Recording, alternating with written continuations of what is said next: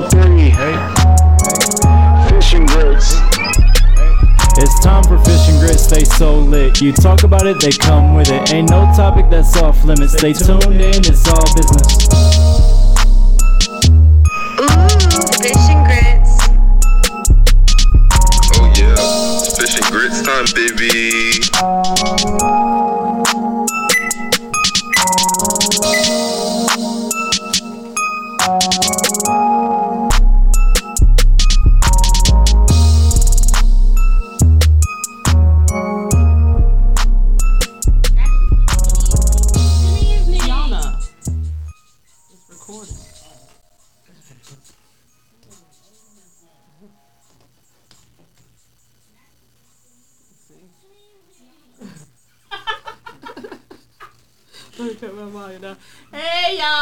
On in, come on in, come on in. We gonna have a little conversation today. Um, first we still wanna um tell Wendell, uh, you know, we looking forward to Wendell returning. Um, Wendell had surgery, so he's you know almost healed, not quite, but he's almost healed. So he'll be able to talk again and come and interact with us and be his crazy self. Um, Terrell, um, you know, he got in a car accident. He's almost back to himself, not quite. So, you know, we're missing Wendell and and and, and Terrell, but they will be back. Um, but in the meantime, we did we're gonna do a different show today. Um, being that is MLK Day, we're going live today instead of Wednesday. Um, and so today, I wanted to bring on some young black women on our show today. Um, and we're going to talk about some of the things that's been going on because I want to get the young people's thoughts and views and ask them questions and, you know, things of that nature. But what really brought it to me was two of the big rioters that got arrested at the White House were married to black women.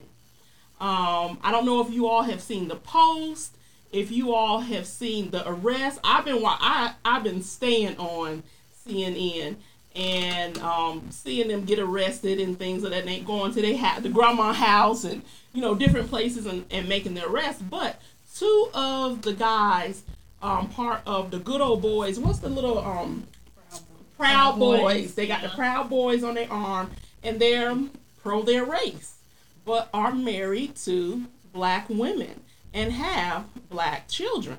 So we're gonna um, have a discussion today, and you know we, we wanted to get their viewpoints because I know our everybody's views and and thoughts on race are different. Um, so we're gonna start over here and let everyone introduce themselves. Hi, my name is Kiana. I am her daughter, her oldest daughter. Um, And my name is Bianca Adams. I am actually Kiki's friend. Well, Kiana's friend. or Kiki, that's fine. yeah, yeah.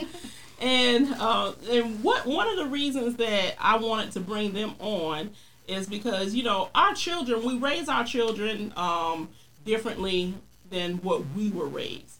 You know, I was raised not to really see color, so quite naturally I raised my kids um, not to see color, but I still recognize color growing up. Um, and it, and with my kids, it was a little bit different. I don't think they ever thought about race until all this stuff really started happening. Um, and we wanted to bring Bianca and Kiana because Kiana is currently in an interracial relationship, and Bianca has been in an interracial relationship. So there were a lot of questions that we had, especially when we seen the post that they were openly racist but had black wives. Um, get their thoughts and input on what they're seeing and what they're viewing today and what's going on in the world. But first, I do want to say good evening, Miss Natalie. We always miss Miss Natalie. Dre at Peace, what's up? What's going on, Dre at Peace? Hey Tamika. No, Tamika, it's not a new night. We still gonna be doing Wednesday nights, but this week we're doing Monday night because this was the only two nights that these two young ladies could get off. they work on Wednesday nights, so that's why we're doing Monday. But yes, it will be still Wednesday nights. Um, but this Wednesday we're not to record since we're doing tonight. Um, let's see here.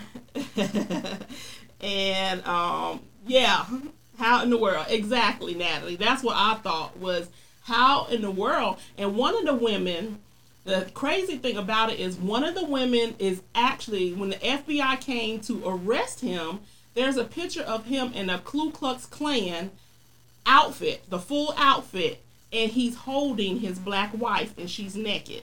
So the the woman is black, his wife is black, okay? He is in a Ku Klux Klan outfit and she is in his arm. He is holding her almost kind of like he rescuing a slave. And she's happy. She's happy about it. They have a son together now.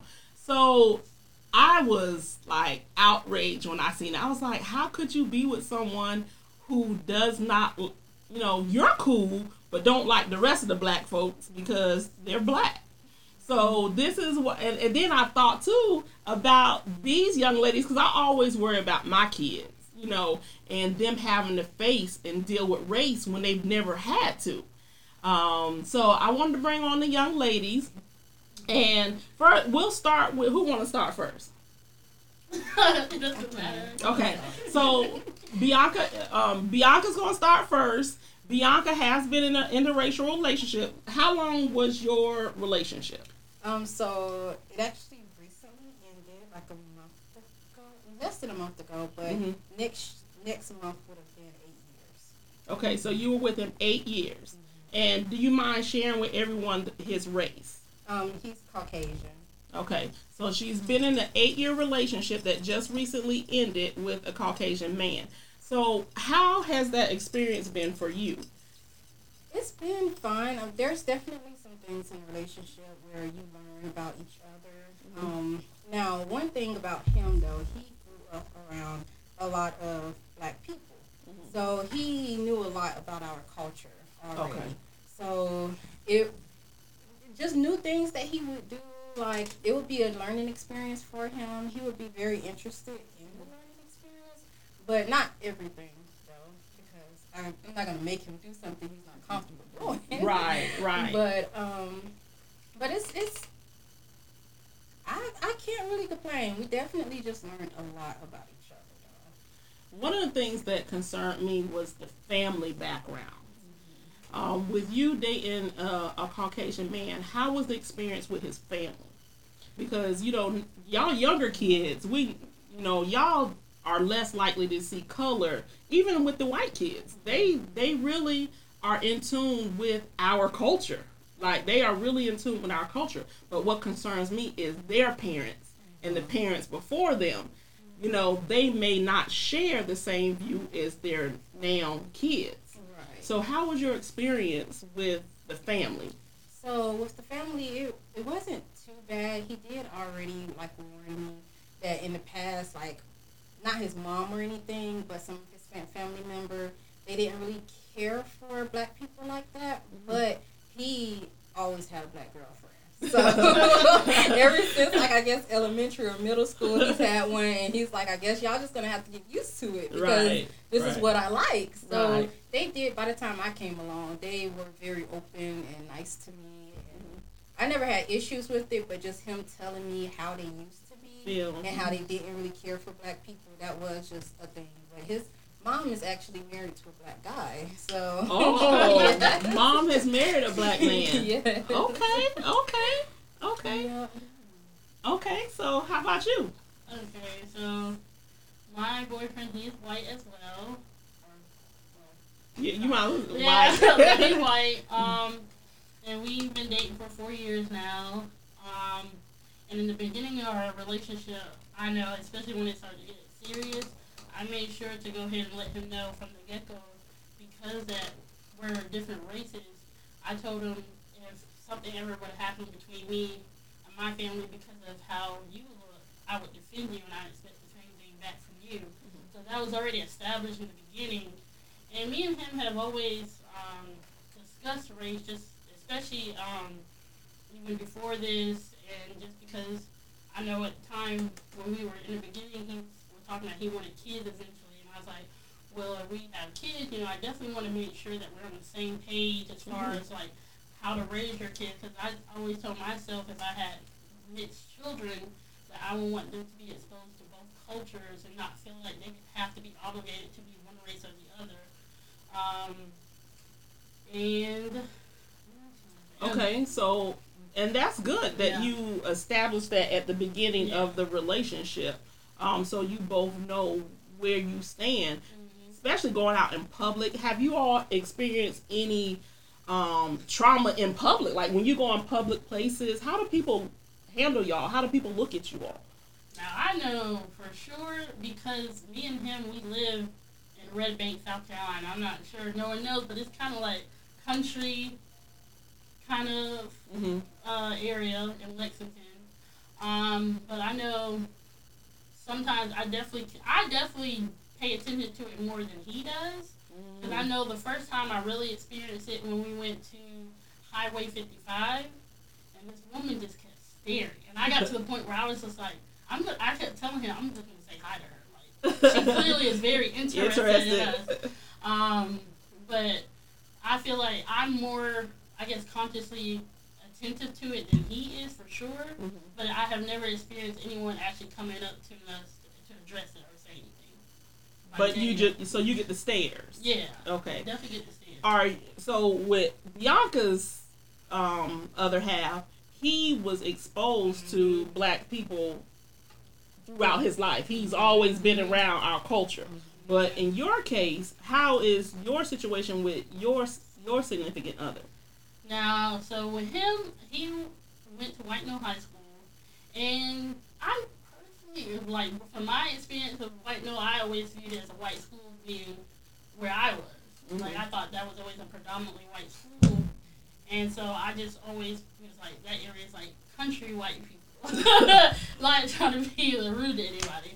Um, but, so I feel, he, obviously, he had some exposure, but I feel like the black people not necessarily like, I guess, a stereotype that you would Look think. for? Because, you know, some people, especially if they're not exposed to it, they're expecting a stereotype with that um, nationality. So I feel like he didn't really necessarily. I know he has black friends. I only know about one right now. but, I mean, but I, as far as like, to him, that has never been an issue. I feel like um, his family, obviously, they've never been disrespectful to me, but I know it was not something that they was like more so like open, like yeah, you can just openly date type thing. Mm-hmm. It was kind of like one of those like like quiet hush hush, like we would prefer you stay in your own race type thing. Mm-hmm. Um, but But they have have they accepted you? yeah, they have accepted me. Um, and Was it awkward? The, okay, so everyone yeah, has an awkward feeling when you meet your boyfriend or girlfriend's Mhm. parents for the first time. Um, I think it's always going to be awkward Yeah. just because it's the first time you're meeting the but person I that's feel special. like it definitely adds a twist to There it when you it go. is outside your race because I feel like when you're a part of a certain culture, you already kind of have an impression of how it's going to be. Based, or you base it off of what your family reaction or um, background is. So you're like, oh, it's other black people. I'm Mhm. going to be more comfortable in that situation. But when it's someone outside of your race, you're like, you don't know what their, household is. Mhm. Cause I remember my first my freshman year when I was at Newberry College, one of the friends that I was hanging out with, I went to her house, and the first thing she said to me was, "Just to let you know, you're the first black person I've brought into my grandparents' house." And to me, that was like that was weird. It was uncomfortable because I was like, me growing up, if I brought someone over that was a different nationality, I never would have to be like, by the way, mom, this person's white, or by the way, mom, this person's like Right. Asian or something. Right. That was not something that I had to address to my parents or Mhm. any of my family members. So when she said that, the first time I was like, do I need to be concerned about Mhm. my safety? And she was like, good, but I mean, they were they were fine, but I was just like. But it made you was uncomfortable. That would make me very uncomfortable. And I know that. I rode with her too. yeah, so I roll with you. yeah. You didn't tell me this before we left. You told me once we got there Mhm. that hey, by the way, my grandparents have never had black people in their house before. Yeah. That I'd be like, okay, well, we might need to go back to where we came, from. Yeah. Um, so, so yeah, that could be an uncomfortable situation. Or one of the things that, um, like growing up around diverse cultures, um, we were military kids, so we're used to diversity, you- traveling the world, being around diversity, and I always wanted that experience for my kids. I've, I've never been one to pick and choose who they should date, who they want to be around, as long as they are good to them. Um, but I have to say that as a mother, I've always been concerned not about the kids that they bring around, but their families. And so when you started dating Cody, I was like, uh, And then, and and I can see it in her defense too, because he he's not like if anything, I feel like she would expect him to be more urban looking, but he was definitely country boy type looking person. he, it, it, threw and, and, and and this is why we have the conversations because everybody should be open to have conversations. One thing i mm-hmm. always taught my kids when you have if you have friends who are outside of your race or you're mm-hmm. dating someone outside of your race you should be able to have an open conversation about race simply because it exists. So if she has a white partner and they can't talk about race that's a problem. Or if you have a white friend and y'all can't openly talk about race without somebody getting offended that's a problem that's not really a friend that's not really a boyfriend but when you're put in the situations, it when it's your kids, it's a little different because I like I said, I've been around it all my life. You know, my sister-in-law, uh, you know, I got two sister-in-laws who are white. I have a Mexican sister-in-law. So, you know, and then growing up around it, you know, we're used to diversity. We're used to different cultures. But when Kiana had first brought Cody, I was like, Cody, okay, Cody. I already knew. In my head, I was like, okay, he's not black the name Cody. But then I wasn't expecting, I guess, like she said, when he came in, I was like, okay, this somebody like she done met at Dutch Fork or at Newberry College or something like that. And I was expecting them to look a certain way. So when I seen him, I immediately got concerned. Yeah, because he had some little boots on, jeans, Cause he's top, he, and yeah camo. he's what we in our minds, and then he's in a, a part of the area that back in our day, Red Banks was a place that black people didn't go. Um, and they were still having KKK rallies in Red Banks if they still they may still be having them, you know. But it was just one of those places that we didn't go. So when I met him, I wasn't standoffish or anything, but in my mind, I was like, oh, hell. You know, I was like, because I immediately started thinking about, okay, she thinks he's cool, but I wonder how his family is. And mm-hmm. that's what I immediately thought. And over time, I've gotten to know Cody, and Cody is really good to Kiki. When I tell you he waits on her hand, foot, service, everything, he is really good to her. And he's been nothing but respectable with the family. But my, like I said, my only concern was his family. So I'm about to say the only thing realistically that I feel like me and him, you know, deal with on a regular basis in our relationship doesn't have to do with race at all is the fact that um, he is autistic. So sometimes his basically his viewpoint and my viewpoint sometimes clash, but other than that, we really get along very well, and I feel comfortable having any type of conversation with him. And he likes to talk, so he he doesn't like shut me down. He definitely likes to talk about subjects. Like um, he's very smart, and he definitely doesn't let other people. yeah, I'm to say he just get hot in here now, but he definitely doesn't let other people sway him to, or pursue him to do anything that he doesn't want to do. So I definitely do appreciate that. And he just, I just like having conversations with him because his, the way that he thinks is different, it gives me a different mindset on what he sees compared to what I would see. Okay. So let me ask you this. So growing up in your household, and this is for both of you, mm-hmm. growing up in your household, I'm assuming an all black household, mm-hmm. black family, what were your initial thoughts of dating outside of your race? Even before you started dating outside of your race, what was your views on dating outside of your race before it even happened? So I never saw it as a thing, honestly. I Really? just it happened. Like Right. honestly, it it was just something that I just thought was normal. Mm-hmm. I remember one day, like I went to go see my dad one time, and he knew it was a boy I had a crush on, Right. and I was in like elementary school, and he was like. All right, now you better be careful with those white boys. And I'm like, what he mean by that? Because it was a white boy that I had a crush on at that time. Uh-huh. I'm like, what he mean? And I was upset. I was like, you didn't even tell me.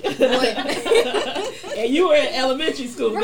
then. I'm Okay. like, what does he mean? Like, Mhm. and like even like now, I know he he definitely had a talk with my my boy ex boyfriend now Mhm. about it. Like when he first met him, he was like, all right, I want to make sure you're not doing this, you're not doing this, because I don't want you to mess my daughter's life up. Right. But like, I think it because my mom, she never, she never put race on us. Right. She always was let us do our own thing. Right. So with me hearing it from him, I'm like, and I was honestly a daddy's girl before I even met him. Mhm. So like hearing that, I'm like, what is going on? And like I just was in denial. And like as I grew up, I just noticed different small things that I noticed that some white people did, and it would make me realize, okay, maybe that's what he's talking about. But at the end of the day. You shouldn't tell your child like watch out for them white boys. Well, dads, dads are going to be different with their daughters because, and I'm gonna tell you, I, I as my father, I, like you, I've always been a daddy's girl, and my brothers have dated nothing but different nationalities. You know what I'm saying? From black girls, white girls, Korean girls, uh, Colombian, uh, Panama, whatever you name it. My brother, both of my brothers have dated strictly outside of the race, and my parents never seemed to have a problem with it.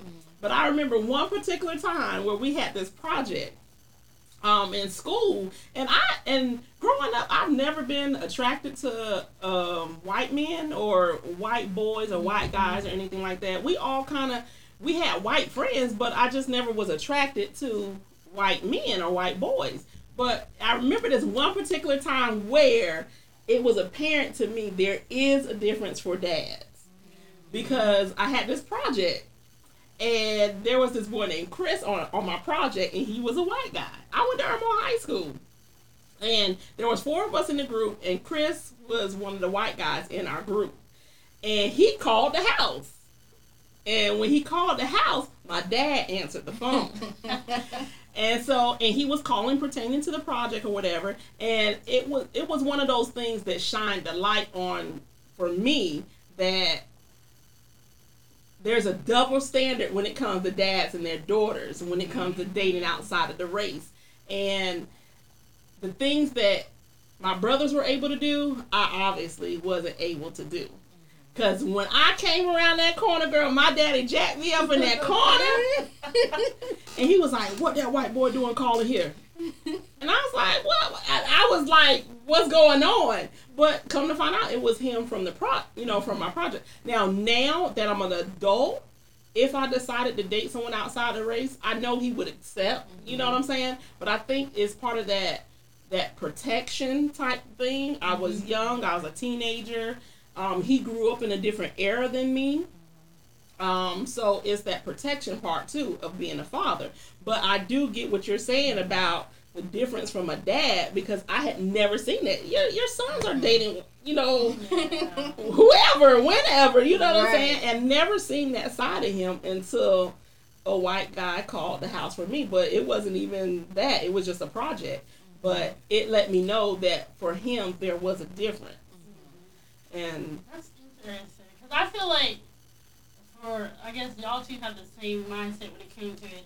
For me, I always felt like it was always a double standard mm-hmm. as far as black men dating outside of race mm-hmm. compared to white women, mm-hmm. and I never saw it as a protection thing. I always just was like, y'all just get mad and someone's not basically dating a black person at a time, but if y'all date white or uh, Asian, you know, Hispanic, it's like It's more all the bros accepted. are like, oh man, yeah, you got yeah. that girl. And I and I do think dating outside of the race is more acceptable for black men than black women. I, I definitely agree.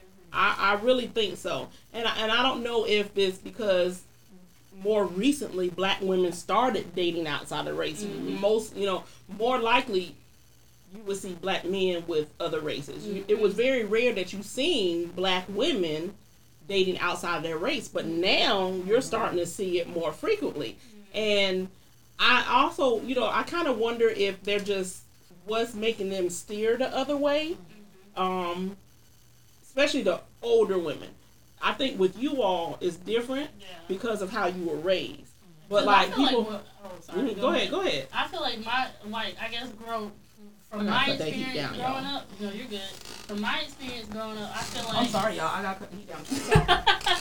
it's to me seems like it has been like I always got the impression that other minority women almost allow more things to happen than a black woman. That's the impression I got from it growing up just because the way that they were taught like people my age group the way that they were talk about uh, minority women compared to the black women that it is basically they allow them to do more than if they date someone within their own race.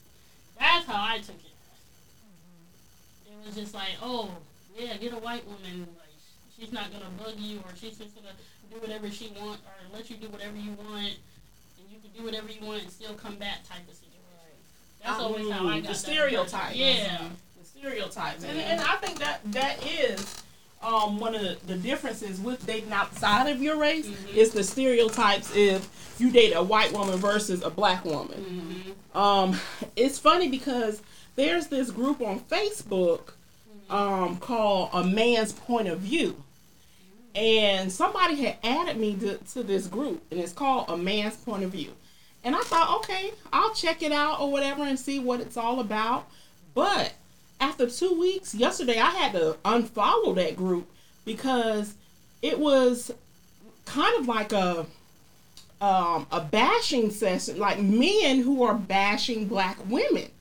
And I couldn't believe it. I was because these are black men in this group, and it's called a man's point of view. And the women were getting angry. They were commenting on there, but they were getting angry and and different type of posts. And I had to remove myself from that because it was kind of weird to see a men's group of black men, but they were bashing black women. And it and so on that side of it, I personally feel like people should love who they want to love, be with who they want to be with. But what what's going on now is concerning. You know, do your research. yeah, yeah. Make sure you do your research, but not only that, how will more people who are openly racist now are coming out? So, with you being in interracial relationships, when you go out now, you know what my fear would be is someone would think it's their right to say something to either one of you because you're with someone of a different race. And that would be my concern. And also, too, you know, just addressing the, the, the family background. But y'all, I'm a, I'm a post. I posted one of the pictures on the Fish and Grits page um, of the young lady and her husband. Um, actually, two of the guys that were big rioters in the White House that took over the Capitol, who were part of the what's the name of the boys? Proud Boys. Part of, matter of fact, one of them is the founder of the Proud Boys in Hawaii. Mm-hmm. Okay? And they believe in their race, but they were married to black women and have children. My concern is if you do not like a race of black people, how are you going to raise your children who obviously look black, just like their mother? I feel like for people like that, it's almost like the black woman is like the trophy. If they find that black woman that's going to accept and tolerate that and allow that to be appropriate behavior, mm-hmm. then it's almost like, oh, yes, I, you know, mm-hmm. it. I feel like it justifies, you know, their means of why they think the way they do. Mm-hmm. and being able to do that. Yeah. Because they they were all Trump supporters. They the um one of the wives was at one of the Trump rallies and she's a full supporter of Trump. But when I seen that image of her with her husband in a Ku Klux Klan outfit, mm-hmm. that just kind of threw me for a loop. I didn't understand, and I can't in my mind, I cannot understand why any black woman would want to be with a man who obviously supports the Ku Klux Klan. Mm-hmm. honestly, I feel like even if like even if we go to say it was for attention or because she know with him she could probably get further up in the world, mm-hmm. I feel like at the end of the day she has some type of self hate for herself and her culture. Like and going back to what you said about how her child will be raised, if she already if and I don't know if it's true, but if she already doesn't love that her black part of herself, she's not gonna teach this child to love the black part of himself. Mm-hmm. Like so kids like that that's mixed. They're like oh no i'm not black. I'm not black. Or they put on more of the white like side of them mm-hmm. until they get in that situation where someone's like mm-hmm. oh you got a hint of black in you you black like and start treating you like that and they're not gonna know how to react Yeah. So there's a good doc. What's the, the documentary Me and you watch on Amazon? It's a mixed child, and she did not know that she was mixed. Her mother basically um, lied to her and the husband, and basically she was like she got her skin tone from a family member down the line, like great great grandfather or something like that. Right. Was darker. And then wasn't a there was an Italian background somewhere Yeah, too. There, was there was an Italian background in the the husband's family, Mm-hmm. but mother had an affair with a black man, and this is how the daughter was conceived through the affair with the black man. But her husband was Italian, so when the daughter was born, she actually did look like his mother or his grandmother. Was somebody in the family that the daughter looked like. But you could tell she was clearly. But we black. looked at her, we was like, "Oh no, boo! Her daddy is black." Yeah. You know, we was looking at her like, "How did they pass her on as being anything else But but having a black dad?" Because she always saw herself as a pure white woman And- until she went to college, and then like on one of the schools she went to, they, She went to an had- all. It was an all black school, but or yeah, I think it was an all black school. It's when she had to put in her application. Application. So on the look- college application, they asked her what her race was, and she put white.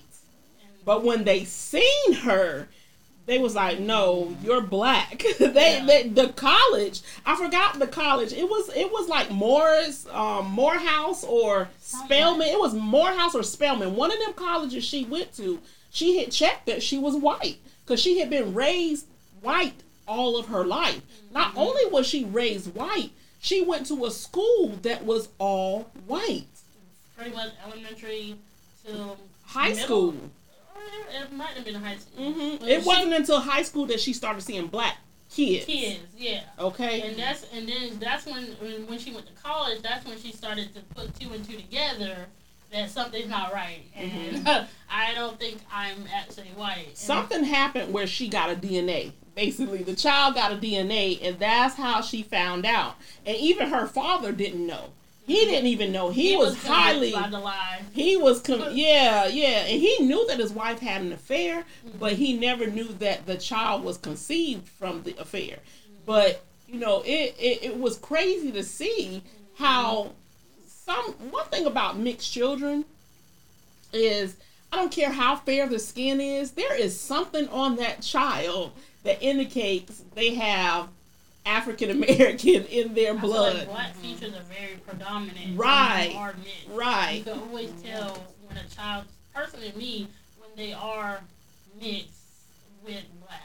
Right, There's some type right. of characteristic, whether it's hair, there's some feature in their face. It's going to be something that gives them away. Right. And right. so that's why I, and that's why me and Cody have those conversations for like a, a good bit of time because I told him my biggest fear if I ever would have an interracial child is to have an interracial child that doesn't want to be basically doesn't want to acknowledge me in a sense. Right. Like I want him or her to be proud that they are black.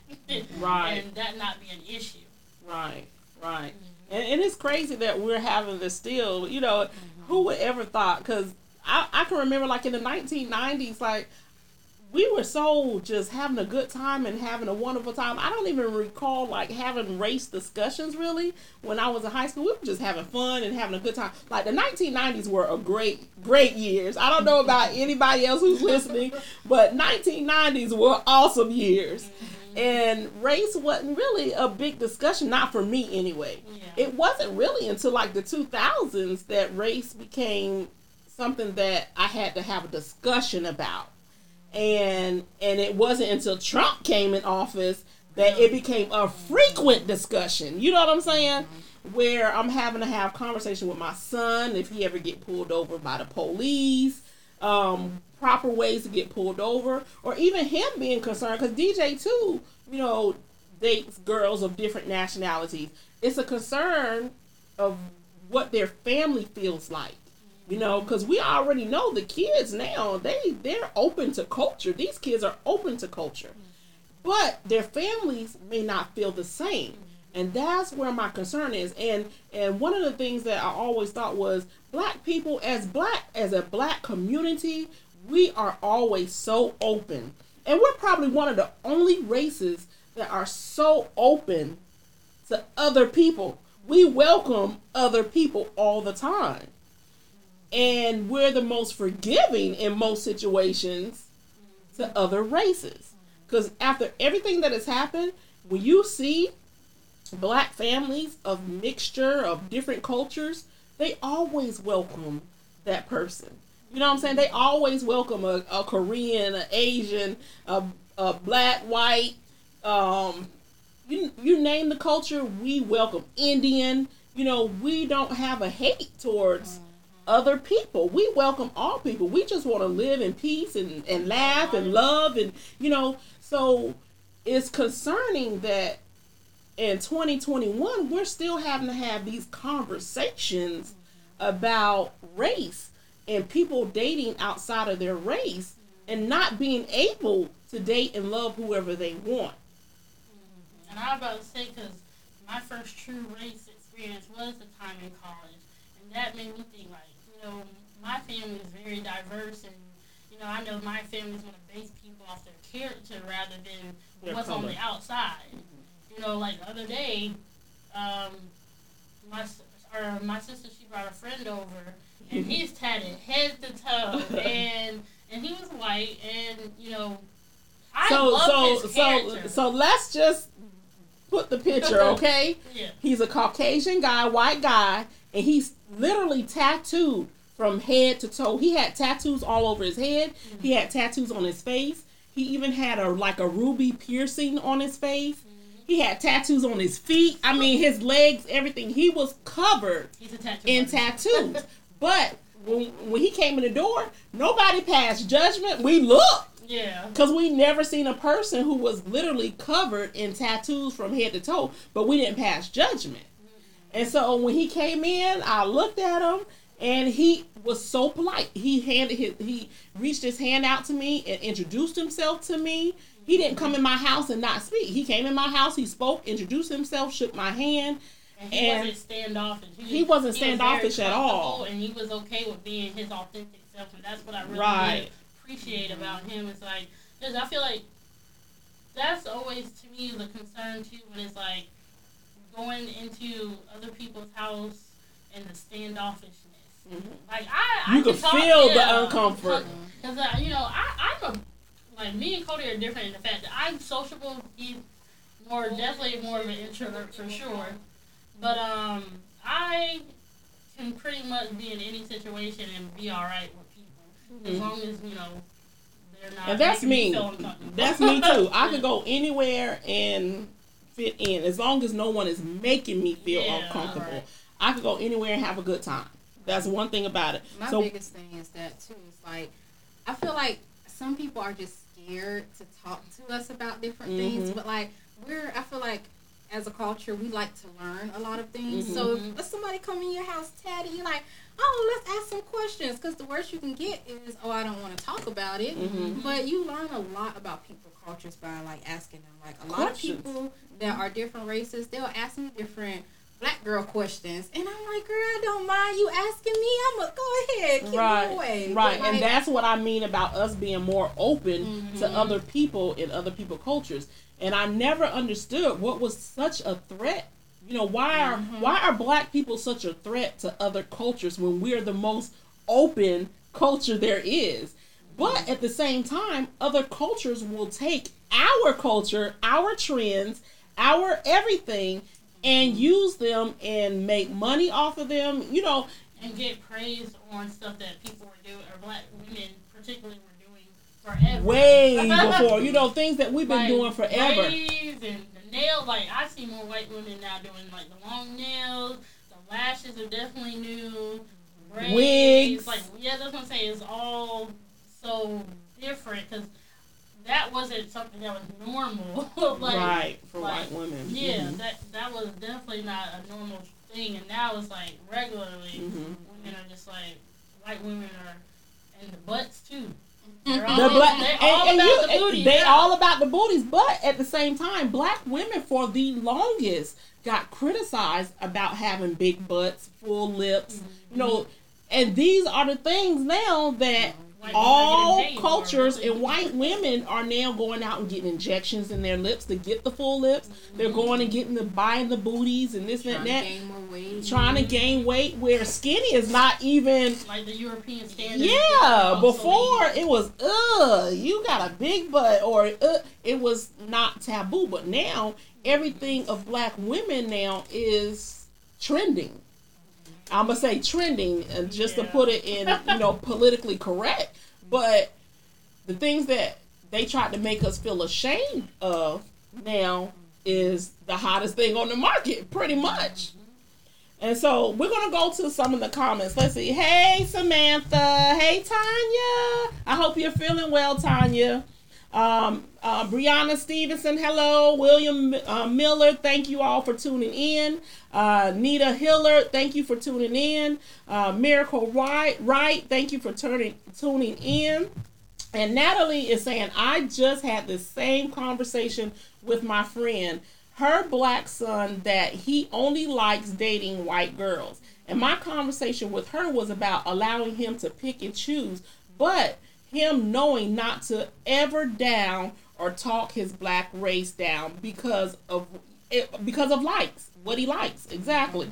And see that's my concern that's my concern. With my kids i've always taught them they can date whoever they want to but when you start downing your own race or you only date outside your outside of your race to me that seems like there's a problem. You have a pro- a personal problem with your own race when you won't even date within your own race or people that look like you. There's nothing wrong with dating outside of the race but it's a problem when you won't date within your race either.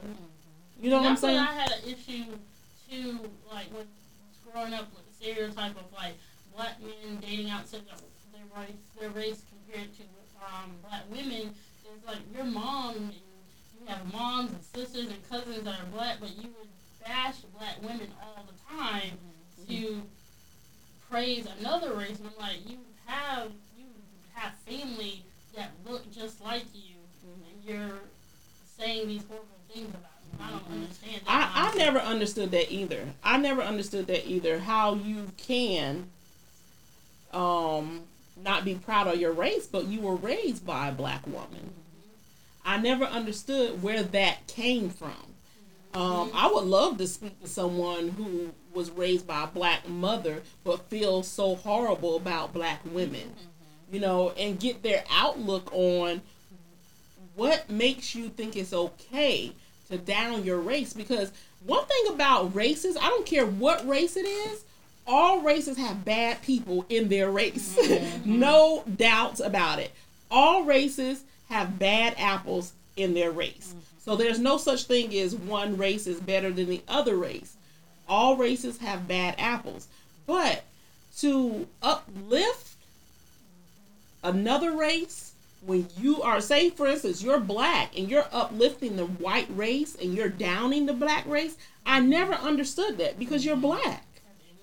At the end of the day you can't change your skin color. You can't take that My away. thing too is even when you uplift people um, that are opposite your race, and you uplift them, I'm like in the same situation though. Would they be defending you or or your race if yeah something were to happen? No, Yeah. they're gonna look at you and be like, "You're black" or "You're Mhm. Asian" or whatever, and be Mhm. like, "I mean, I'm white, so what does it Right. matter?" right hey Sharice she says, "Hey, ladies. Hey, Cherise. We miss you." Um, let's see here. William, is it uh, Graveland Jr.? What's up? Thank you for tuning in. Tony Jivers, thank you for tuning in. Uh, and Natalie, yes, the stereotype is always wrong. Um, it's always wrong. That's why I hate stereotypes, and I never follow stereotypes because they're never right. They're never right. Um, at the end of the day, your black skin is still attached to your body. Yes, regardless of how much self hatred you have for your race. Absolutely. And that's something that you can't change. So, um, you embrace it. You embrace it. You are who you are. We all are different. You know, I don't know any race where we all are alike. I, there, I come around some black people who are totally different, especially if you've been overseas. If you've been overseas, if you've been outside of the United States, you're going to see black culture that you have never seen before. And it's a beautiful thing. You're going to see other cultures that you have never seen before. When I see black people and they speak and they sound like they from Britain or they sound like they from England or they got that Jamaican vibe or you know what I'm saying? I love it. I love seeing different cultures. We are not the same. God didn't make us the same. And we're not supposed to be the same. That's the beauty of being who you are. And that's Um, one thing with like going out there and just exploring with other things. Because Mm-hmm. like even I, I recently went to Florida in Mm-hmm. November for the first time. And y'all know there there's a lot of Latinos. and Yes. like Cuban. all- right. And like a Mhm. lot of black people they had accents and I was like, Oh, this is amazing. Like, Right. But like I don't get that a lot in South Carolina. So Mm-hmm. It's it the wa- South. Right. It's the South. So, and like with a lot of people, I know everyone has gone or heard that saying, "Oh, you sound white." Like oh, I was just about to bring that. you don't know too. what part of the world's people rate like grew up in, so Right. you can't just say, "Oh, you sound white." Like, Right. why you gotta sound white and not just proper? Is that because that's a to me that's an offensive comment to tell someone mm-hmm. because then you're just establishing that only white people can be educated or smart individuals for you to sound a certain way or if you sound proper educated oh why do you sound so white and black people Do it that the a most. lot. Our- Our, lot. That's the our, our worst, from. yeah, our worst critics tend to be our, Our own own, race, our own race, mm-hmm. which is crazy because we, of all people, should be used to being around mm-hmm. diversity mm-hmm. because we've always welcomed other cultures into our culture. I, and that's what is crazy because I feel like we're open to other people, but we like really hurt ourselves the most. And I kn- like we always are so quick to bash other black people, but don't want to do the same to other people. And not saying that we should just go around bashing people, but why is it that you have to hit black people so hard, or or even when it's Be more like black- yeah, and even when it comes to like, because to me personally, I feel like the reason that um, black people will never get on the, I guess, the same level as other races is because when we get knowledge, we like to keep it to ourselves. Other races, when they get knowledge, they keep they give that knowledge to their own culture to keep that wealth or you know, um, just to keep that money in that same um, race. We don't do that. We kind of are selfish. real selfish to the point where it's almost like I always say, um, trying to keep up with the Joneses. You don't want someone to outdo you, so you keep that knowledge to yourself. And I think that's the most selfish thing because how do you expect your race, your your culture, your to ever be on equal playing field. You know, we keep talking about equality. We always talking about equality, but how are we going to get there if we not trying to even we won't even let each other be equal with each other. You know what I'm saying? So how can we get to an equal playing field with everyone else when we're so critical and so judgmental of each other?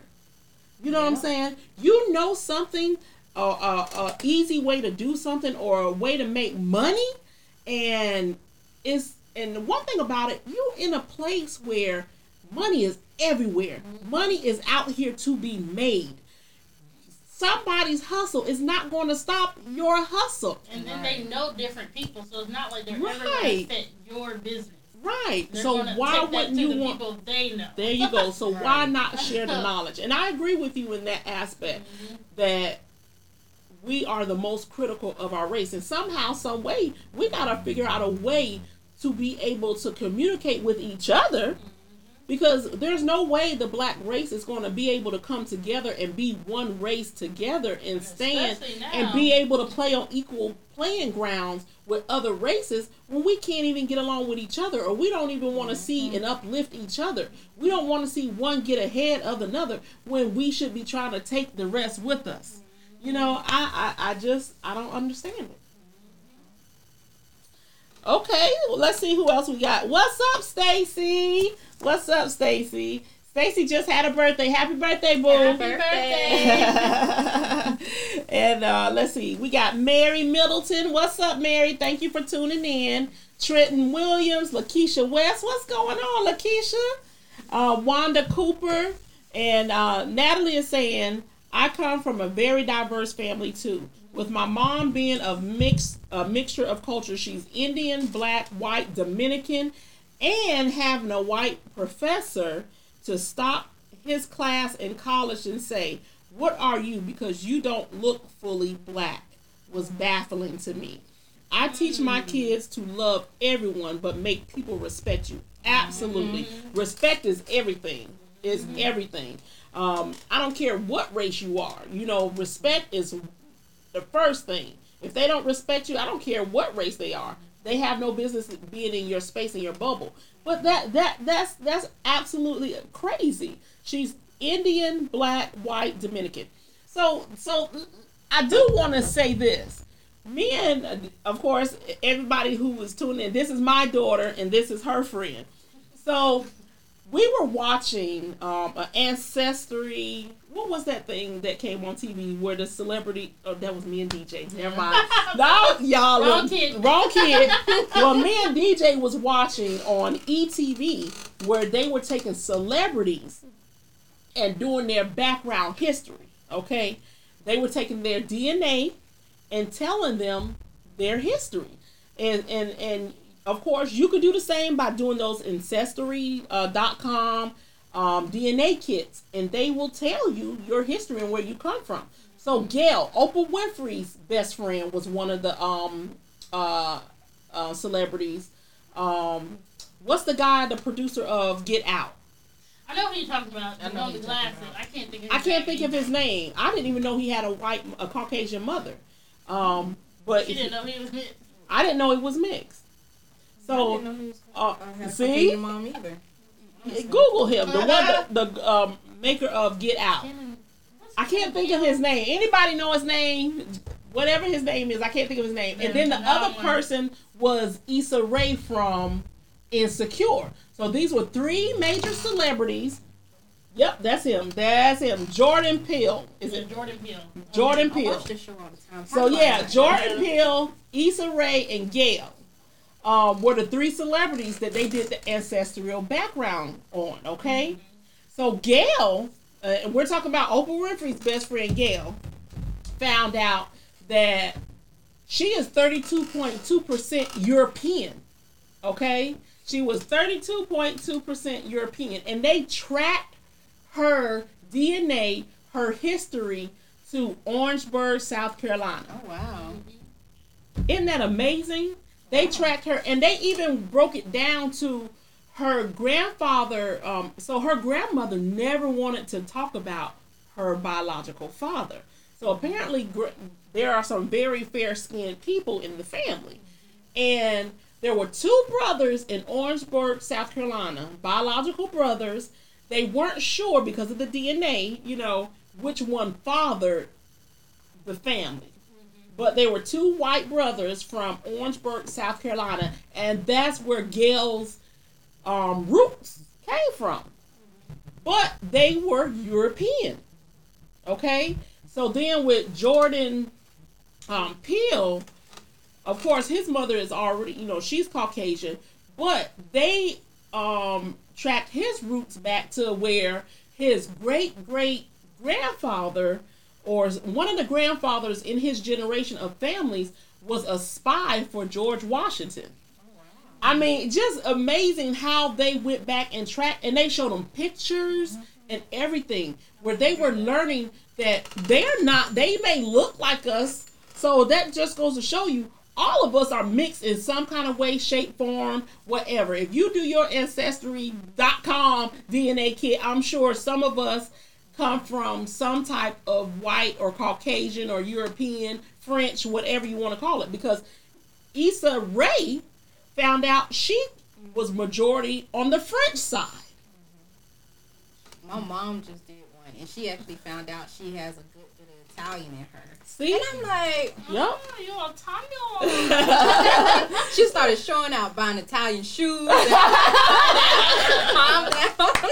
Yes, and that's why I say we're at this day and age, race should be the last thing that we should still be fighting about.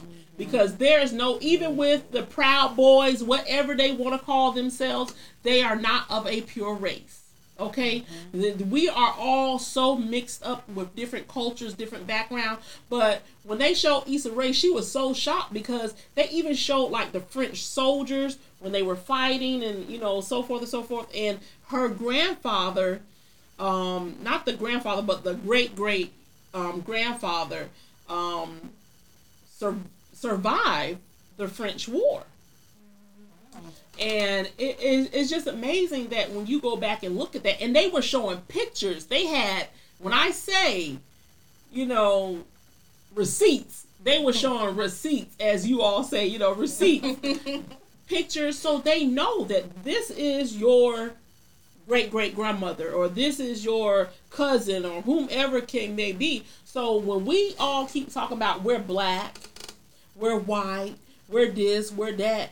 No, baby, until you know exactly where you come from, you can't really say that, you know, everybody's just looking at the outside, but your DNA tells it all.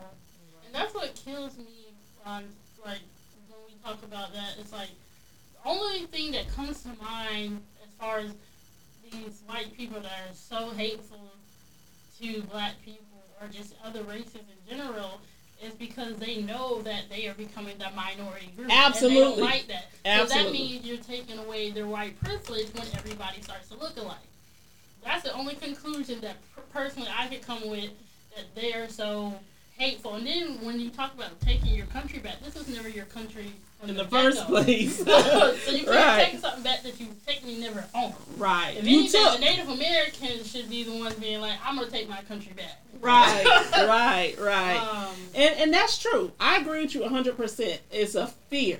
hmm It's a fear of what happens if the whole world is on equal. I'm not gonna say whole world. I'm gonna say United States. United States is on equal playing fields where if you got a degree, I got a degree, but you're white and I'm black, you don't get the job before me just because you're white. That is the white privilege we're talking about. Or them storming the Capitol. We all already know, had that been any other race, they would have never got through the first, they would have never got through that barrier, first of all. And the National Guards would have been there waiting. So we're not even going to get into that, but we know there's a difference. But mm-hmm. the fear, it's a fear. It's a mm-hmm. fear of giving up that white privilege, not being able to to me- basically come first. Mm-hmm. then I feel like it's like you, it's the easiest uh, like route for you to blame somebody for why your life isn't well. Right. So this black guy got this job over me. Why? They're, t- they're taking our jobs. black. It's Yeah. because they have more credentials than you. Right. It's, it's that straightforward. Right. People, or the majority of companies are going to hire you based off what qualifications that you have for their job, Right. not because of what race you are. So you can't just be getting mad at other people because of your downfall. If you get knocked down, get up again. Hey, and we're used to fighting and getting back up, and I think that's um, a major difference too in the culture. Is as a as black people, we are used to fighting and getting back up and working harder to get better. Okay, um, so at some point in time, they're going to have to get over it because you're right. White people are going to become the minority, if not already the minority. Okay, it's going to happen. there's too many mixtures of the culture. You're not going to be able to stop Everybody's look tan. Yeah, you know, eventually everybody is going to have, as the Bible say, of sandy skin, sandy skin tone. It's going to happen. You're not going to be able to stop it. So at this point, I think that everybody needs to learn how to communicate. You know, get off your damn phone sometimes. Stop texting sometimes. Stop being on social media sometimes, and actually have a conversation with someone. You know, that's the worst thing to be around someone who don't know how to have a conversation with you because they've never had a conversation with a black person before. So they don't even know how to interact with you. And that's why I do like having, like, I kind of wish I could actually meet a racist person and have a one on one conversation, Conversation. with them Mhm. to see what is the actual root of your anger. Right. Because Right. Because to me, it just seems like jealousy, and you just wanted to blame somebody for your downfall, pretty much. Mm-hmm. Like I don't see nothing, nothing else of why you're so hateful. So that's why I would love mm-hmm. to have an actual conversation with somebody, a true racist, and really have a one-on-one conversation and talk like people and see what the issue is. and, and, and that's the thing. Mm-hmm. That's the thing. And and I think that all people and and and that's one of the things I always taught my kids too. You don't have to like what people say. You don't have to mm-hmm. like people's opinions. As long as, like Natalie was saying, they respect you at the end of the day. As long as they talk to you like they got some damn sense, I don't care what your views and point of views are. You can have all the point of views you want to have, but when you talk to me, you better talk to me with some respect. Mm-hmm. And it does not take much for people to just have common courtesy and respect for each other. So I I just don't get it. I don't understand it, and I will mm-hmm. never understand it because I've never been a part of that life where I hated people because of their skin color. Skin color don't do nothing for me but character. Now you have your preferences. Everybody has their preferences. Like you said, like your your ex liked black girls. He mm-hmm. just liked black girls. He grew up around black people. He liked black girls. That's his preference. He's entitled to his preference. You know, but you know, I just think that it shouldn't be an issue of his preference to say he doesn't like white people because he has a preference. You know what I'm mm-hmm. saying? So I, I think that some way, somehow, we need to be able to have conversations like this with people and people who don't like us because of our skin color without the anger.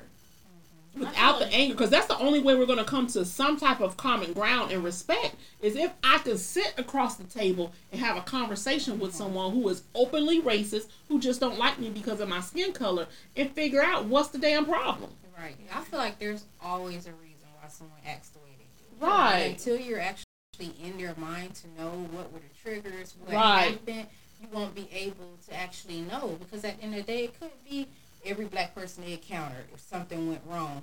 Mm-hmm. But and they never opened their mind to learn the other, like any of the other ones. They just Right. automatically was like, Mm-mm, "They're not good for my soul." Like, no, that's not the case. and it could be a taught behavior too. I Yeah. think Oh, most yeah, people, most taught people who are racist are it's a taught behavior. It is definitely a taught behavior because if you look at children, the most innocent people in the world, when you look at children, they just want to play. They don't give a damn if you Indian, if you Korean, if you black, if you white, if you orange, if you purple. You want to play? That's all they want to care. You know what I'm saying? We're gonna go play and have a good time. And that's they're the concept. And they're honest too. They are very open. Kids say what the hell is on their mind. And at the end of the day, they're not criticized for what they feel and what they think. And I think that's too part with adults. We need to take that concept because as long as you're being respectful, I don't have a problem. If you say you don't like whatever, okay, you could go on not liking, but when you are in the presence of whatever you don't like, you still have to be respectful. You see what I'm saying? So I, I don't get it. I, I just don't get it. But what triggered this conversation, guys, I posted one of the pictures. I'm gonna post the second one. Was the um two of the riders who they openly the, the one that um had the beard, the one that had the long beard and the long hair, who was saying by any means necessary and that they should die. You remember that guy? He is married to a black woman and they have black children.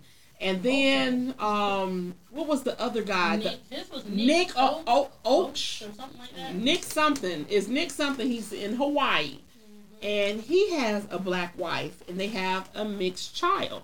So I didn't understand how you could be an open racist, but you married to black women, and for a black woman to be able to take a picture, a picture with your husband in a Ku Klux Klan outfit in your house. You got it openly, and I and I and you know I would love to be able to meet this woman and her family. See how her family feels about her dating a openly racist man. You know, I'm sure there are a lot of issues there. But first of all, there's a lot of self hate within that woman that you're okay with dating an openly racist man as long as I guess he's not racist to her. I, I don't even know how they understand even met, how that even happened. She If- said she liked to go partying. Yeah, they went a- to divorce Yeah. court. Yeah, she yeah, said she liked they were on divorce partying. court. Yeah, if you go, it, actually, his name is, is Nick, and the last name is spelled O C H E, O'Shea or something like that. If you go on YouTube and Google and search for Nick O'Shea, he's actually a Republican in Hawaii, and he started the chain of um uh, the good old boys in Hawaii, and he's married to a black woman. And so I just found that hilarious that they don't like black people, but they got black wives.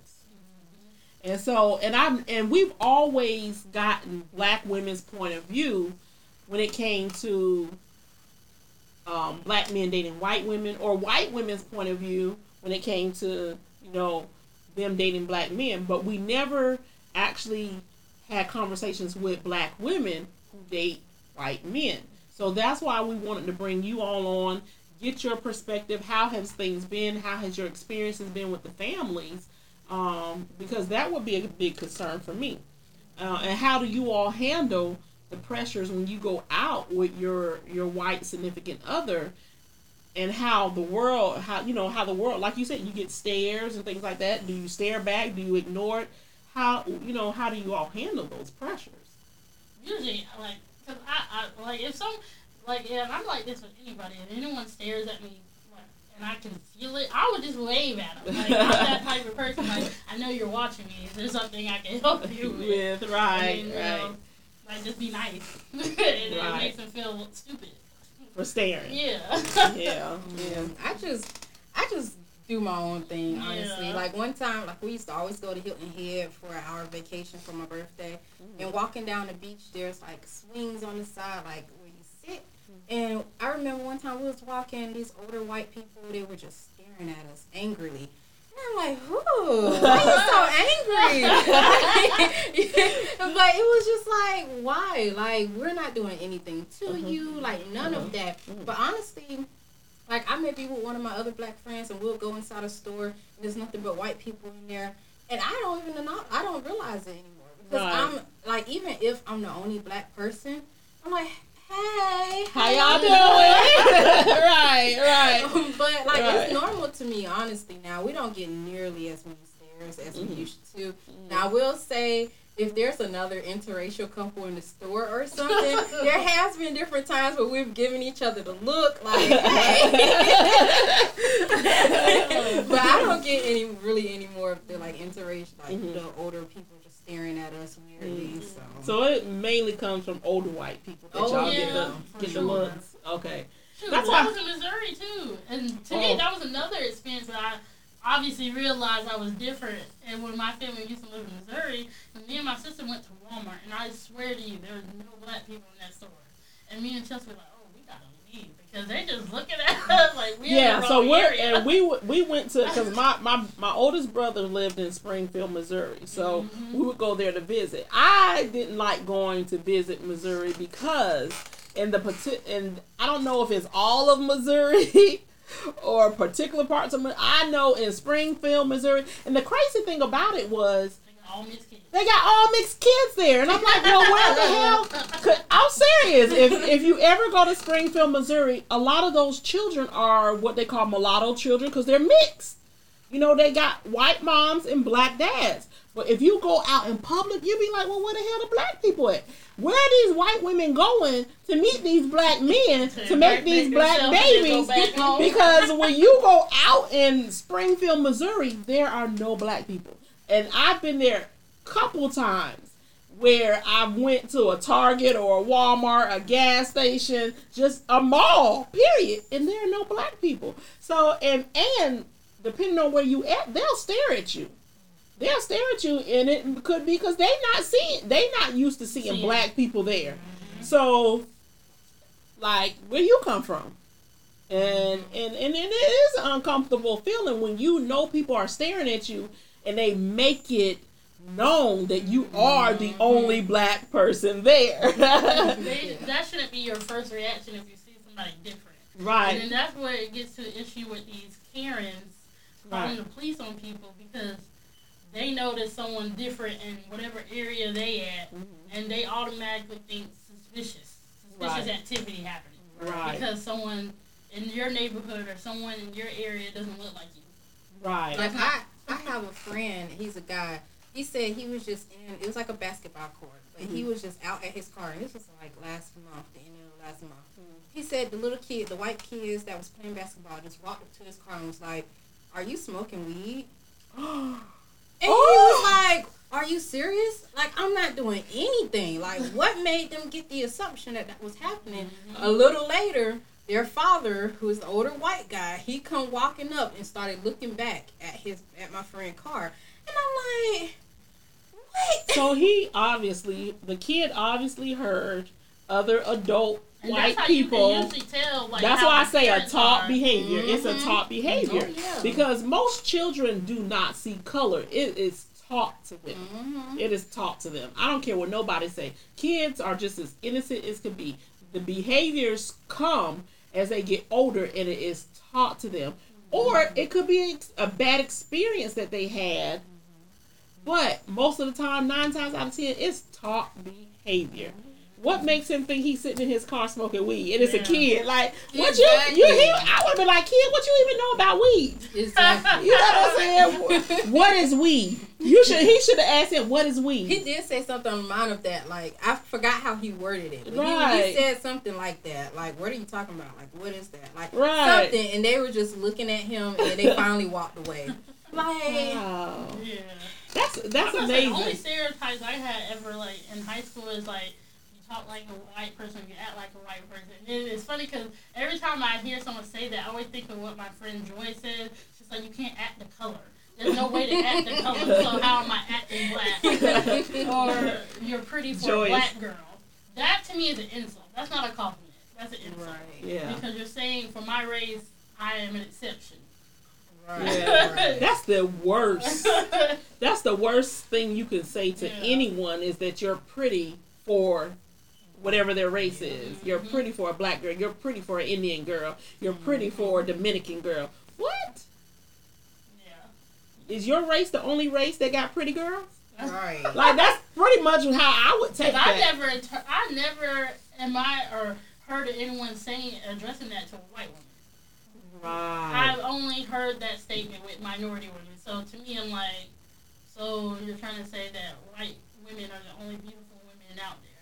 Right. And I'm not trying to bash white women, obviously, but I'm just saying there's beautiful people In every women culture. in every culture. Right, it's not right. just one race that's more beautiful than the other. Right. Right. I feel Absolutely. like everyone's beautiful. Even though you're not beautiful, even if you're not beautiful on the outside, you're probably beautiful on the inside. Or there's a certain thing about you that's beautiful.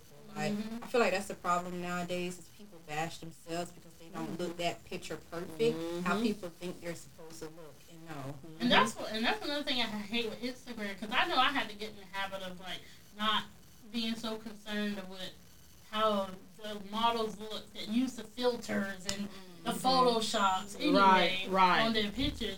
You just have to. It's basically you just gotta learn to love yourself, and I can understand that's for younger kids though, when their role models are like that, I can see why it's harder for them to get in that mindset, and it, it's going to take them more age and experience to figure out that they love themselves. Right. Now, Especially- I'm, I'm thankful I've never had that. Right. Weight gain and weight loss, I've never been like, dang, I'm ugly. Right. like right. Right. And, and and and for the people, how old are you? I'm 25. And how old are you? I'm 26. okay. so yes, and, and I and I definitely see a difference in y'all generation. There's mm-hmm. definitely a, a difference in y'all generation because you all are more accepting to people. Period. No matter what your your gender is, your sex um, standard is, or you know whatever you call yourself, if you're transgender, There's gender, so many different like Right. sexual preferences. all the different sexual preferences, all the different cultures, all the different races. Y'all are the most accepting of all generations that I've seen. Is y'all generation below? You know, And it, I guess for me, because I personally don't care what people do as long as it doesn't really affect me. Right. And as long as they're happy. right? Like I know a recent thing that I start seeing more of is non what is it, non-binary men where they dress up in women outfits or okay, wait, wait, wait, wait, wait, wait. What?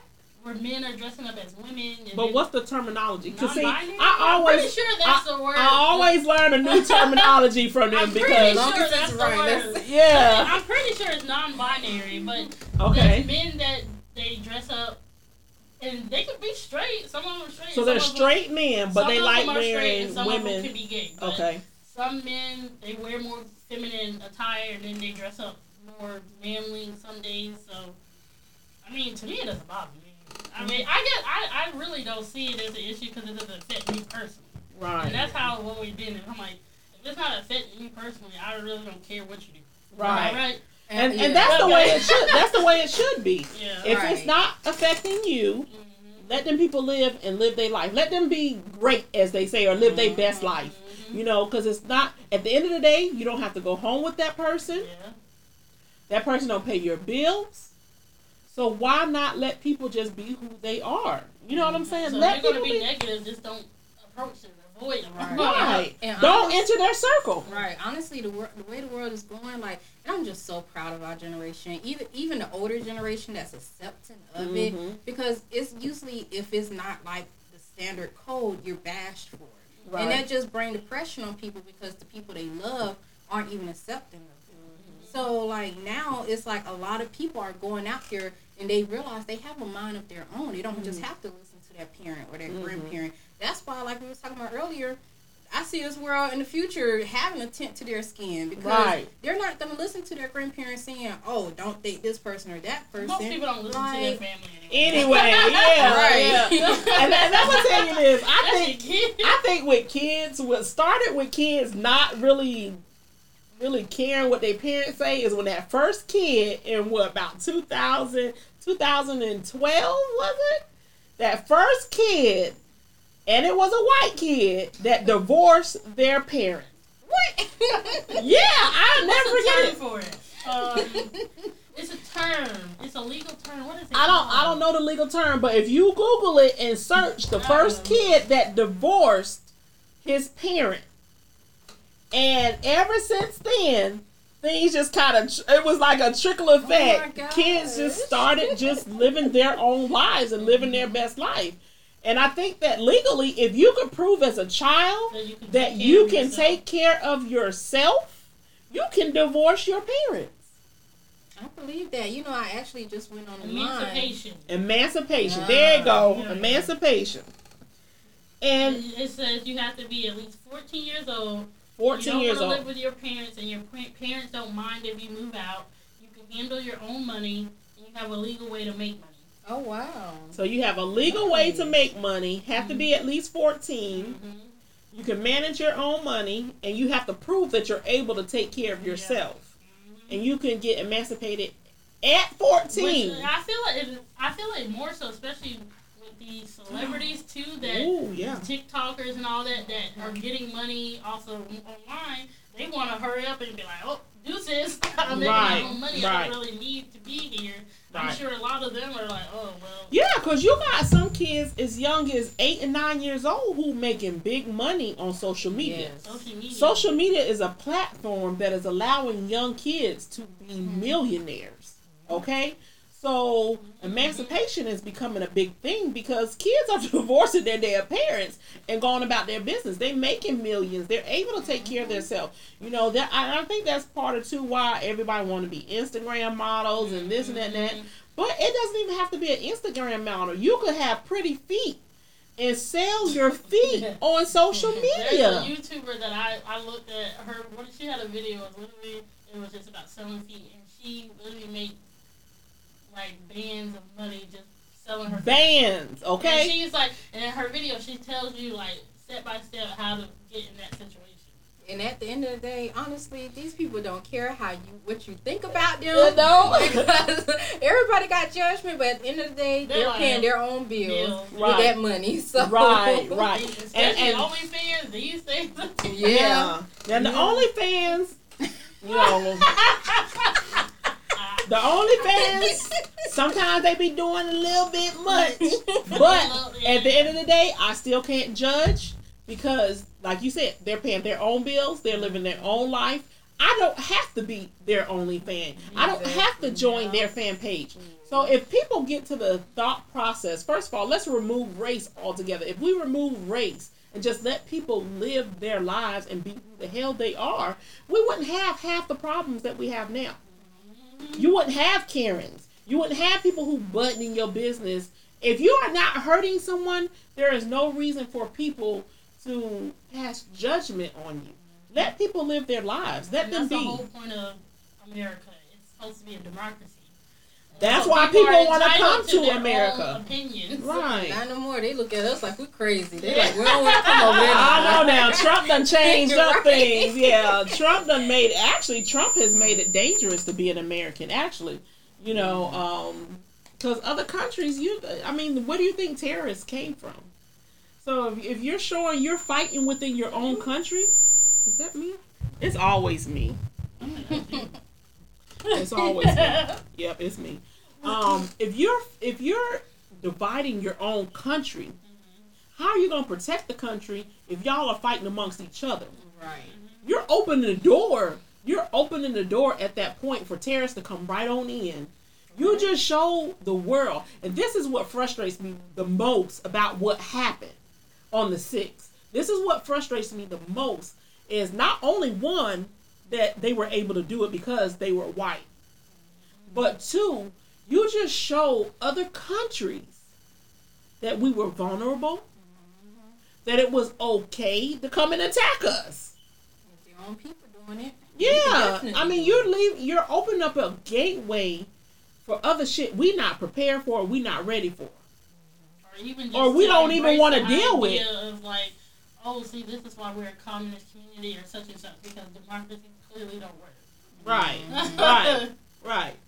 And, and and you all clearly just proved too. Fucking walls don't work either because y'all bitches was climbing them walls. Can't find out of nowhere. Yeah, how the hell they climbing the brick wall? so Trump, your wall shit don't prove nothing. They can climb that bitch, okay? Well, I'm gonna say, I'm gonna say, Mexico said they can fly. They got ladders. They got underground underground tunnels. The that wall wall. never gonna do anything. No, it's not. If people really want to come over here, they're gonna find a way Eh, absolutely, absolutely. So that was that's a waste. It's no different like a teenager. It's just like a teenager. If a teenager want to sneak and go and do whatever, best believe, baby, they're gonna lie, cheat, whatever they need to do with their parents to go and sneak and do whatever it is they want to do. So it is not going. It's not going to happen. So we um we're actually going to cut it short a little bit. Our shows are normally about an hour and forty five minutes to two hours, but I do want you ladies to end because Kiana currently is in a relationship with a white man. Um, they've been dating for four years now.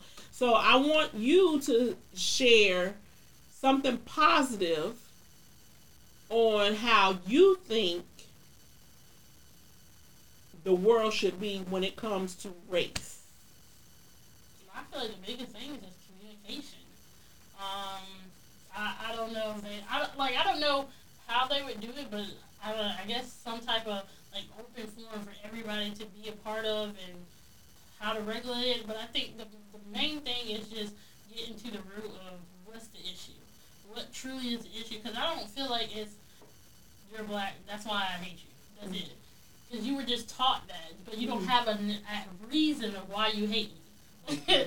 Right. Um, and because I guess for me, it's like I feel comfortable discussing this with Cody, and it's like race and just politics in general is something that we regularly discuss when we do um, talk with one another, just because he likes to talk and. um, But you I- also, it sounds like to me too, you all communicate well. Yeah. In the sense of y'all talk, like you said, y- y'all talk about race, y'all talk about politics. And he actually, realistically, he and I'm still learning, but he is the one that kind of pushed me to communicate because communication was, has never been my strong suit, and that's just how I've always been. I've always been to Yeah, child, she used to be mean. that thing used to be mean, honey. We used to come in the room and be like, damn, Kiki here. Yeah, that is it. yeah, that thing used to be mean. Let me tell you. I didn't like nobody. Yeah, because I would literally come She home, work when she was a teenager, she went work. through that mean girl stage, and I was like, "Oh God, Lord, oh, just my don't have me choke this heifer today." Yeah, she went through a real mean girl, and, and it's so funny because she's so loving and fun and bubbly and stuff. But during her teenage years, there was like a, a like a year or two in her teenage years, we was like, "Oh my God, Jesus!" Like when you walk in the room, you could feel the the mean girl. Like, And I even tell her like I felt so bad because at the time it was mainly um you were dating Brian at the time. I'm like, God, I was just mean and just always wanted gum from him. And I didn't want to talk to him. so I'm like, God. It's so funny because it's so funny because me and Brian laugh about that now because we be like, damn, Kiki was so damn mean back then. Like, what the hell? And now I'm like, oh, I miss him so much. But yeah, too funny. So he's definitely teaching me that I need because he gets frustrated if he can tell that I'm upset and I just be Won't like, talk about basically, Mm. freak you. I'm not talking to you. Nothing's And- wrong. Yeah, and, and he knows it, and it, it pisses him off because he clearly can see because he's really good at reading me.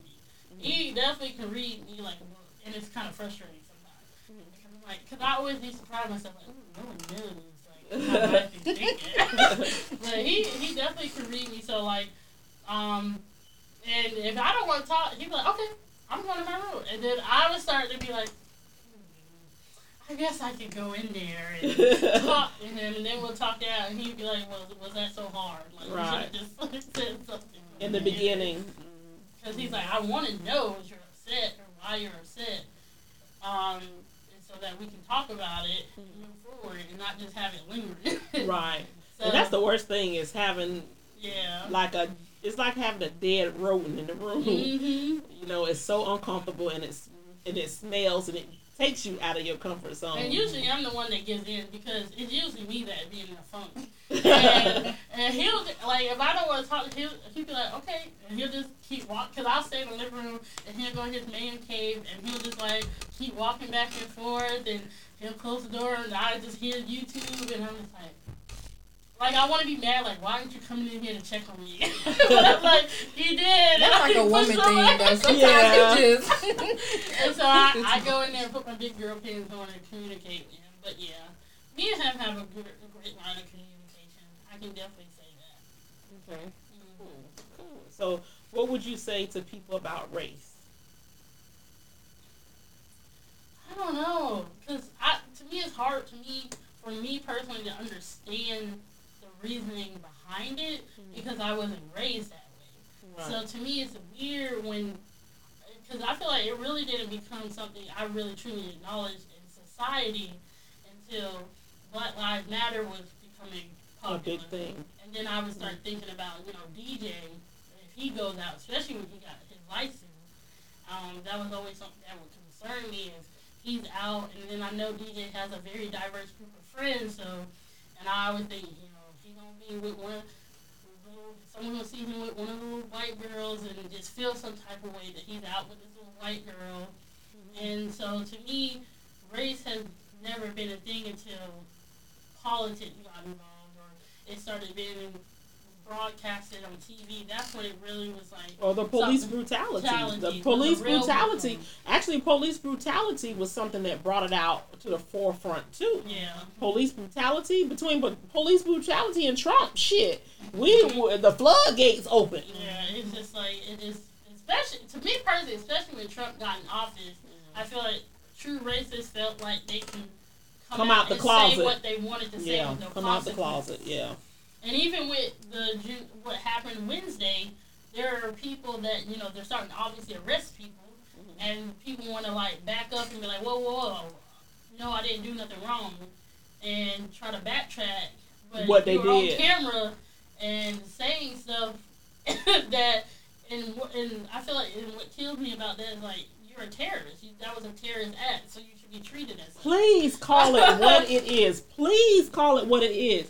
You know they are terrorists. And they are terrorists and thugs. When you commit such, ha- you were breaking windows. If you go to anybody's house and bust the window and come in, you broke in their house. You broke in their house. And it's the same concept with the Capitol. You all are terrorists on your own country, on your own soil. And they all should be arrested and they all should be prosecuted. No different. That's it. The only thing I can say is that I guess they just gotta figure out a way to communicate. Because I I don't know how to fix it. Because I just can't understand from their viewpoint. And it would be kind of pointless for you guys to get with people your age Uh-huh. and have forums because y'all pretty much don't care about race. But I think what we what could be not, um, good is for older generations to step up to the plate and have meetings and have things with kids, you know, younger and older generations together and learn how to communicate and learn how to talk. Different races, you know, we got to find some kind of median here. We're, we're tired of the same old, same old, same old, and the angry ass people because of race. Race has nothing to do with anything at this point. I feel like that's leading to something. And it's funny because the movie American Skin, which I want to see, Yes. is you should watch the trailer if you haven't. But I'm realistically seeing that being something that will eventually happen if people are not getting justice for what is clearly something that they deserve justice for. Right. People are going to start taking things in their own hands, whether it's on the other side or especially if it's on the white supremacist side. It's going to be last because realistically, I feel like what I've learned is black people are the only race realistically that cannot get angry, or you'll be stereotyped as that. Stare, angry black woman or angry black person or straight up or other races gonna be like, oh, that's a typical nigga thing. Right. Like, realistically, Right. oh, I expect nothing more from you because Right. that's what you're gonna do. So I don't understand why we are so um, bashed to be upset Right. when you keep slapping, like slapping our face multiple times over and over, and Right. showing us that We gotta we're get slapped. we gotta get slapped, but we're not allowed to get angry. Angry, yeah. Yeah. Yeah. Yeah. that makes Which no sense. it don't make sense. But everybody else can go out here and get upset because you ain't make their damn latte right. You know what I'm saying? That's Show out. that Capitol situation definitely showed. Yeah. They're allowed to get mad and angry and bust stuff up and Tear up shit. Tear up government property. Still government property. Mm-hmm. Okay. Still laptops with I'm sure with information in there that nobody should have access to unless you're in that position. Mm-hmm. You know, so committing federal crimes and able to get away with it. And I feel like it's the older people that it's really the issue. And they're they're obviously teaching their children, and so you just gotta. I feel like the. I feel like realistically, it has to be the people, the older generation that needs to take. A bow down. Yeah, Yeah. because y'all are about to be extinct anyway. oh my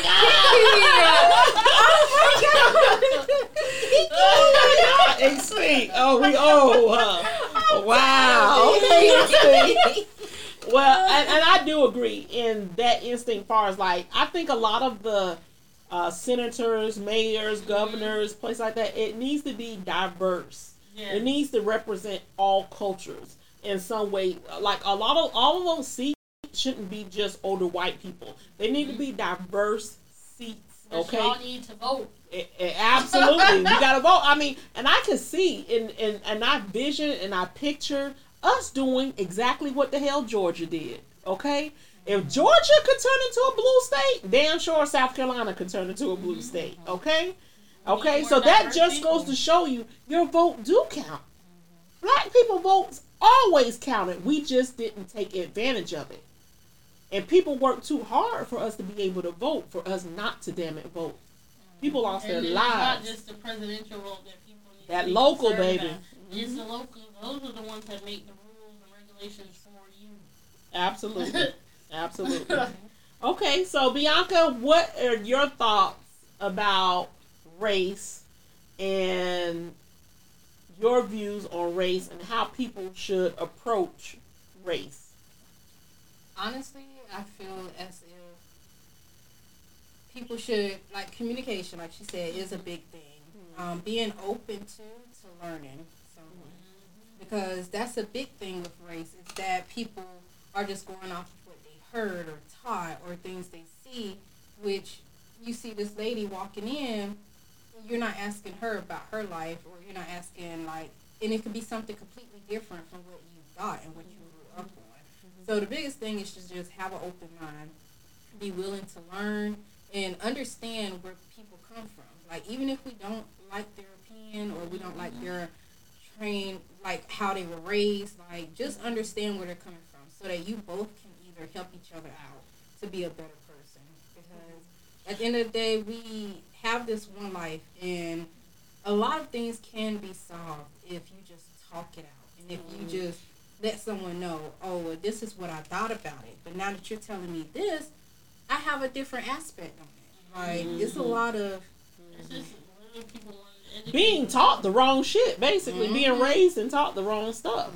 And so, do y'all think that older people are just set in their ways and there's no changing them? That it's just that. don't Not like every- that's an. I don't think that's a good excuse to me.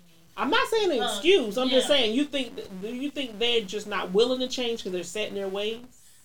They've been living that way all their life, so they don't know nothing some different. of them I do feel like are like that. Honestly, Mm-hmm. some of them I just feel like they don't care. They just because they want to think like that, they're not gonna even give it an opportunity to try Right. to learn more and extend their mind and learn. Mm-hmm. Like, whereas there's others that they're like, okay, well, this is a like a lesson learned. I was taught like this. Obviously, it wasn't right, so let me actually learn, Learn. further. Yeah. Where, but it's always those ones that stuck in their ways, and they're Because not to me, gonna I'm like, to. if obviously the world changed from that point of view that you grew up in, it was something wrong with So you need Right. to acknowledge that that's not your way of living anymore, and accept that we're going to be a melting pot regardless. That's not going to Right, change. right. It's not gonna change. We're not going nowhere. We're not going nowhere. So we need to learn how to live together. Mhm. Um, I'm always big on peace and harmony. Ain't nothing like peace. Ain't nothing like harmony and being able to laugh and enjoy life um, without destruction over race. That should be the last thing we should be worried about. Yeah, I'm about to say, that seems like the most irrelevant thing to me. And, it, and to me, and to me, also when it comes to older generation, I definitely get where you are because you do have to have an open mind and be willing to listen to these kids. Like you have to be able to um, stomach some of the things that they're going to say because a lot of these kids they are very open and honest and very opinionated. Okay, so you got to be able to be open to listening. You don't have to agree, but be e- at least just open to listening. And that's part of the problem. Nobody wants to listen. They just want to do what they want to do when they want to do it. They wanna be Oh, I have rights. Yeah. They want someone to basically validate why they feel the way they. So they're only going to talk to people that basically be like, yeah, yeah, that's right. That's in their You're- circle Right. Yeah. instead of- That's People why you're like supposed them. to get outside of your circle too.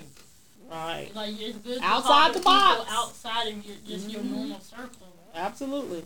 Outside of your box. Get outside of your box sometimes. You know, just like your job would probably tell you, think outside of the box. You gotta start doing that because, like you said, we're gonna be one big melting pot eventually. You know, nobody, you know, nobody's gonna be the same. Nobody is the same. But I tell you what will be definitely the same is these skin colors, baby, is gonna be tan all over the place. Okay, so just get over it. Get over yourself and treat people how you want to be treated. You gotta make sure that um, push the button, the power button. on the- Yeah, treat people how you want to be treated. Um, so we, we definitely is it on? Is a red light on there? Oh yeah. We definitely want to thank you all for tuning in. Thank we, you. know, thank you for having us. Of course, we doing tonight instead of Wednesday, but this is the first time we're doing it. We're doing it just so these young ladies could come on because they are working on Wednesdays. And again, I wanted to bring young ladies on who are dating white men so we can get a different aspect from a black woman of interracial relationships. And also, I'm gonna post the other picture too um, of the young man that's married to the um, the the um, Nick that was arrested in the White House, who is married to a black woman in his Ku Klux Klan outfit, carrying his black wife. Um, so I'm gonna post that picture. Actually, as soon as the show ends, I'll post that picture. Um, but I did post their other pictures and videos um, of the um, other guy that is also a racist who is married to a black woman. Um, so yeah, we got to start loving each other, loving ourselves, and it's just not acceptable behavior anymore. You know, it. You know, sometimes we gotta learn where to put our foot down. Some things, the things that we butt in and mind other people business in, that we shouldn't be minding people business in. That's one thing, but there are certain times where you do, do need to step in and say, "Hey, this is not right."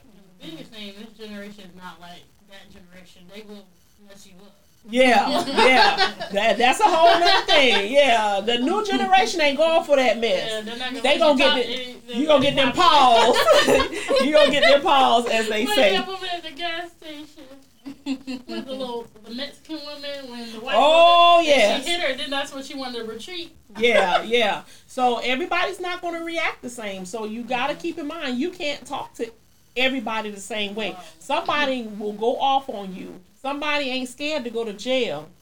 Okay? so just be mindful how you treat people and and you know somehow some way be open if you have white friends i'm gonna say this and i'm like i tell my kids all the time if you have white friends or family y'all can't openly have a discussion on politics or race without people getting upset and offended and mad and y'all ain't speaking for weeks that's a problem that's a problem because if they're your friends and if they're your family, you can openly sit down and have a conversation about race.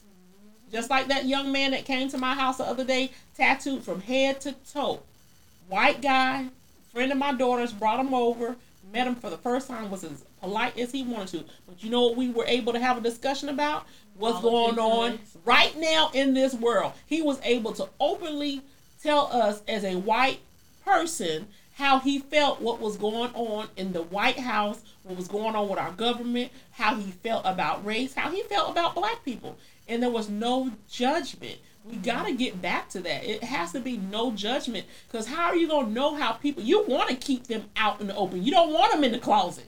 You mm-hmm. want to know those people who don't like you because you black or you brown or you tan or whatever the cut, you know, case may be. Because those are the people we need to be having conversations with. Right. Why you don't like me because of my skin? You know, it, those are the people I want to talk to. Even when you're talking to someone, don't automatically get defensive and like basically cut them off. Let them finish, and then you can say your piece. Absolutely. Let everybody have the same respect. Absolutely. Absolutely. All right. So thank you guys again. Also, I do want you guys um to like and share the post. You know, it doesn't cost you anything to like and share. Not only like and share the post, but go to Anchor. I posted the, the link for Anchor and Spotify on the Fish and Grits page. Go give us reviews. You know, let us know how we can improve. You know, because that's all about growth. It's improving and being better. Um, Wendell and you know Terrell will be back soon. You know, they both have had accidents and surgery, so they will be back soon. Um, so we're gonna keep them in our prayers. Um, also, you know, like I said, just go to Spotify Anchor, listen to previous shows, share your thoughts, you know, leave us a review, and you know, we're gonna keep it pushing. Y'all have a blessed night. We won't be on Wednesday night, but we will be back to our normal program schedule every Wednesday night next week. So y'all love how they say love, peace, and hair grease. We love y'all. Be safe. Jay Grizz. Now live. Hey, hey. 803. Fish and grits.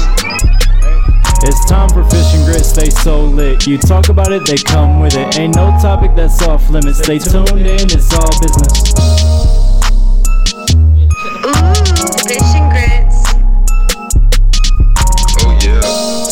Grits time, baby.